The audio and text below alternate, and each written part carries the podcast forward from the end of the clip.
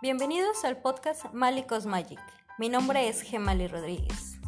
En este podcast tendremos algunas dinámicas, cursos, tocaremos temas acerca de espiritualidad, amor propio, empoderamiento, planta medicina, tantra, el cosmos, el universo. Todo esto desde mi perspectiva, desde mi yo observador, mi yo consciente, a veces no tan consciente. Hola, hola. Este episodio se llama Me hago responsable. ¿Por qué? Porque hacernos responsables de nosotros mismos va agarradito de la mano con nuestro amor propio. ¿Y a qué nos tenemos que hacer responsables? Pues hacer responsables de nuestra alimentación, de nuestros pensamientos, de nuestros sentimientos, de cuidar nuestras palabras, de nuestro círculo social, en donde marcamos límites, cuidar nuestra energía. Todo eso, nosotros somos responsables de todo eso. No somos responsables de lo que el otro hace, pero sí somos responsables de lo que nosotros recibimos del otro. Un ejemplo muy claro pues son las amistades que nos critican y nos juzgan. Pues no nos están criticando y no nos están juzgando. Nosotros somos quienes estamos permitiendo que esa negatividad nos esté llegando a nosotros. Y nosotros nos estamos creyendo todavía peor, nos estamos creyendo todas esas palabras y las estamos absorbiendo. Eso hace que nuestra energía baje y que también nuestra autoestima baje. Y para eso es algo muy fácil, pues podemos marcar nuestros límites. Marco mi límite hasta donde quiero que tú llegues. Y me quito de ser el bote de basura de alguien más, donde vienen y desechan encima de mí toda su negatividad.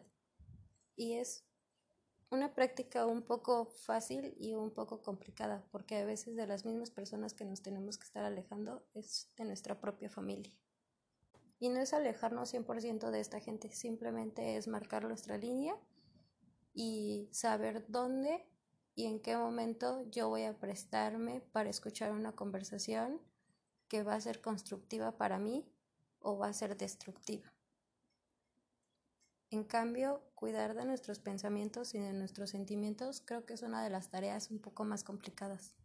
Hay una práctica que a mí me encantó y me funcionó muchísimo. Durante 15 minutos estar apuntando todos mis pensamientos, fueran negativos o fueran positivos. 15 minutos dedicarme a escribir todos los pensamientos que me llegaran.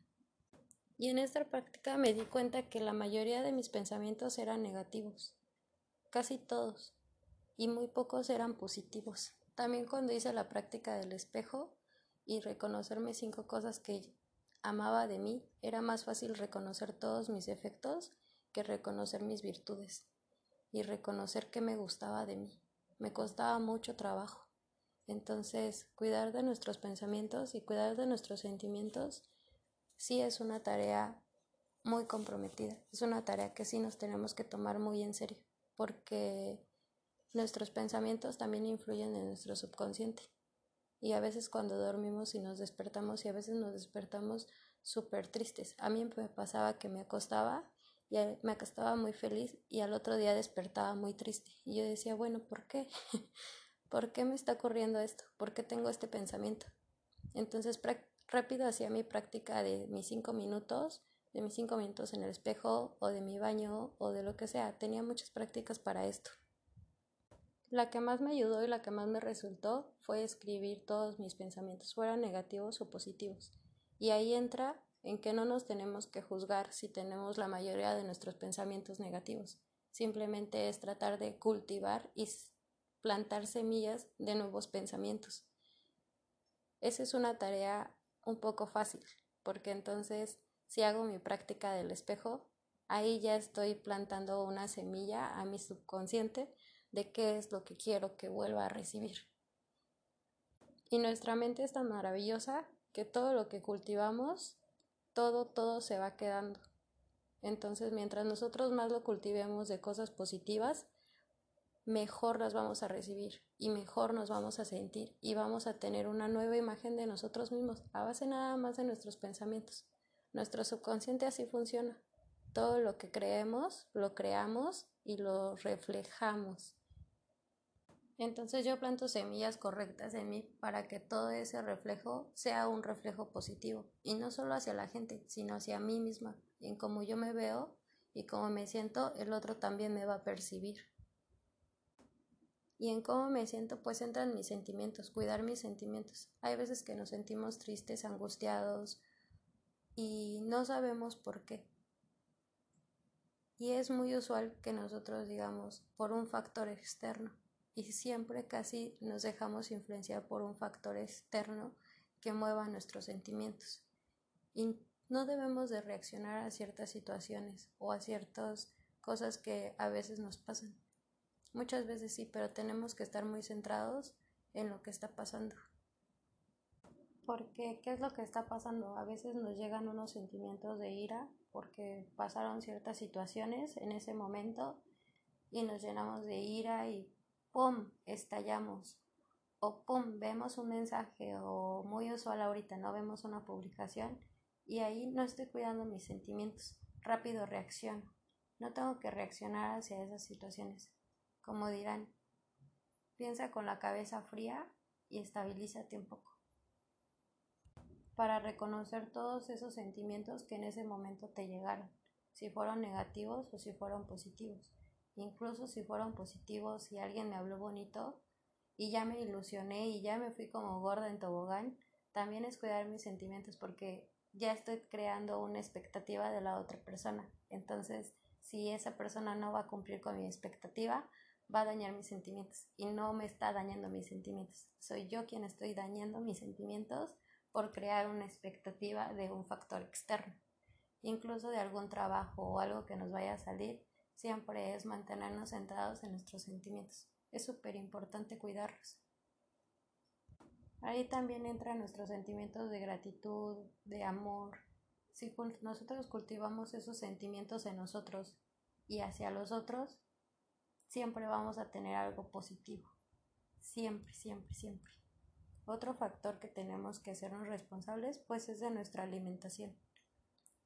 Este punto me encanta porque hay una película que yo creo que muchos han visto que se llama Ratatouille. Bueno, él dice en una parte de la película que somos lo que comemos. Y él dice, pues si somos lo que comemos, entonces yo quiero comer de lo mejor. Y es cierto, nos la pasamos siempre comiendo comida chatarra, comiendo cosas que no nos nutren. Yo prefiero alimentarme con algo que me nutra porque estoy comiendo de lo mejor. Y si soy lo que como, pues quiero ser de lo mejor. Quiero tener una vibración alta, pues entonces me voy a alimentar de alimentos con una vibración alta. Si quiero sentirme mal y pesado durante todo el día, entonces ya sabemos a qué alimento recurrir. Y esta es una práctica para mí solía ser muy fácil, suele ser muy fácil, a veces sí, a veces no, porque también hay veces que nuestro cuerpo pide ciertas cositas y se llega a estresar.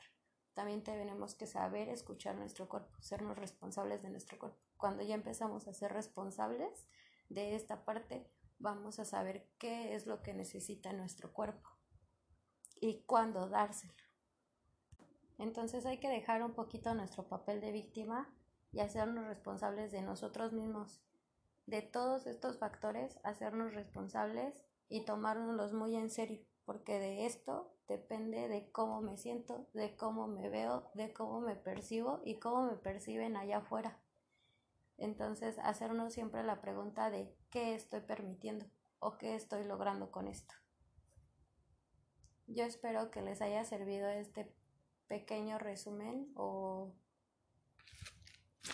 o pequeña plática de cómo hacernos responsables. A mí me funcionó mucho cuando me empecé a ser responsable de mí misma. Así que espero que tú también te hagas responsable de ti mismo y que lleves a práctica todas estas prácticas muy pequeñas. Creo que di como dos o tres prácticas donde tú las puedes hacer todos los días, cultivarte de otra manera diferente. Hacer cambios siempre requiere mucho esfuerzo, pero siempre vale muchísimo la pena. Espero que te haya gustado. Te mando mucho amor.